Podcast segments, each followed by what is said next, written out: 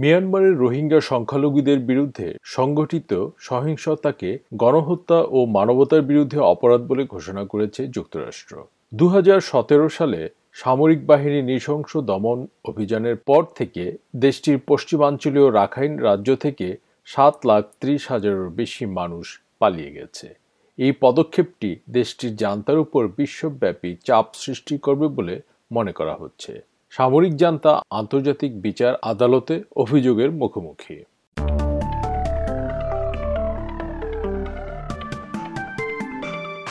পাঁচ বছর আগে সহিংস সামরিক দমন পীড়নের পর মিয়ানমারের লাখ লাখ রোহিঙ্গা মুসলিম নিরাপদ আশ্রয়ের খোঁজে জঙ্গল পাড়ি দিয়ে প্রতিবেশী বাংলাদেশে পৌঁছেছিল।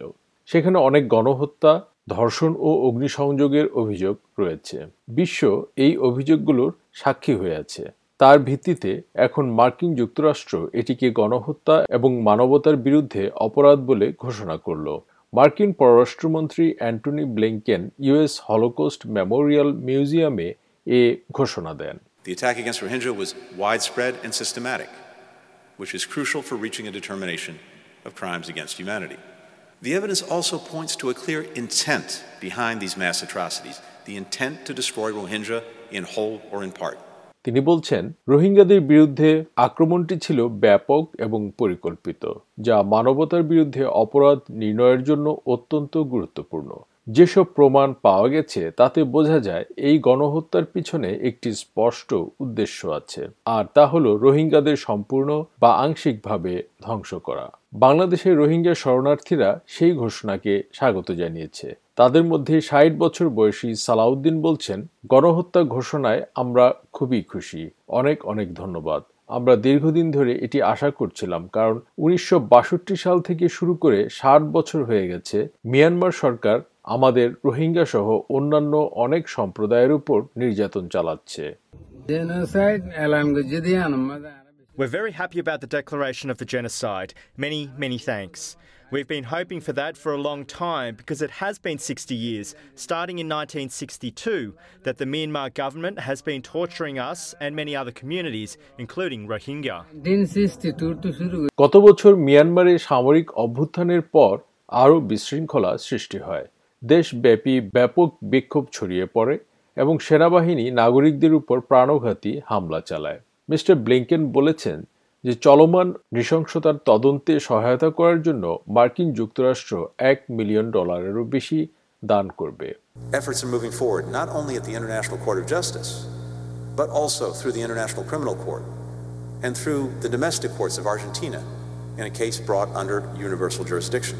এদিকে জাতিসংঘ বারবার মিয়ানমার সেনাবাহিনীর মানবাধিকার লঙ্ঘনের ঘটনার নিন্দা করেছে কিন্তু আমেরিকার গণহত্যার ঘোষণাকে সমর্থন করতে অস্বীকার করেছে জাতিসংঘের মহাসচিব আন্তনিও গুতেরেসের মুখপাত্র স্টেফান ডুজারিক বলেছেন এটি গণহত্যা কিনা সে রায় অবশ্যই একটি আদালত দেবে It's not for the Secretary General to prejudge it. However, I would underscore that he needs, uh, that he is always called for accountability for the suffering of the people of Myanmar at the hands of the security forces. তিনি বলছেন, জাতিসংঘ মহাসচিব সবসময় নিরাপত্তা বাহিনীর হাতে মিয়ানমারের জনগণের দুর্ভোগের জন্য জবাবদিহিতার আহ্বান জানিয়েছেন। অভ্যুত্থানের পর থেকে মার্কিন যুক্তরাষ্ট্র বা পশ্চিমা মিত্রদের দ্বারা সামরিক বাহিনীর উপর কোনো নতুন নিষেধাজ্ঞা আরোপ করা হয়নি। তবে কিছু বিশ্লেষক বলছেন যে আন্তর্জাতিক সম্প্রদায়ের ক্রমবর্ধমান চাপ এতে প্রভাব ফেলতে পারে। ইউনাইটেড স্টেটস ইনস্টিটিউট অফ পিসের প্রিসিলা ক্ল্যাপ বলছেন, এর মানে তারা এখন যা করছে তার জন্য জবাবদিহিতা থাকবে। এখন এটি কিছু জেনারেলকে গুরুত্বপূর্ণ বার্তা দেবে। তবে মিন অং হ্লাইং এর কাছে এটি গুরুত্বপূর্ণ না হলেও তার সময় শেষ হয়ে আসছে অনেকে দল ত্যাগও করতে পারে It means that there's going to be accountability for what they're doing now. Now, this may matter to some of the generals. It may not matter to Min Aung Hlaing because I think his days are numbered, but it may matter to plenty of the others and, and it may encourage more defections. কূটনৈতিক প্রচেষ্টা অব্যাহত রয়েছে এই সপ্তাহে মিয়ানমারে দক্ষিণ পূর্ব এশীয় piece envoy junta প্রধানের সাথে সংকট সমাধানের চেষ্টা ও সমাধানে বৈঠক করবেন।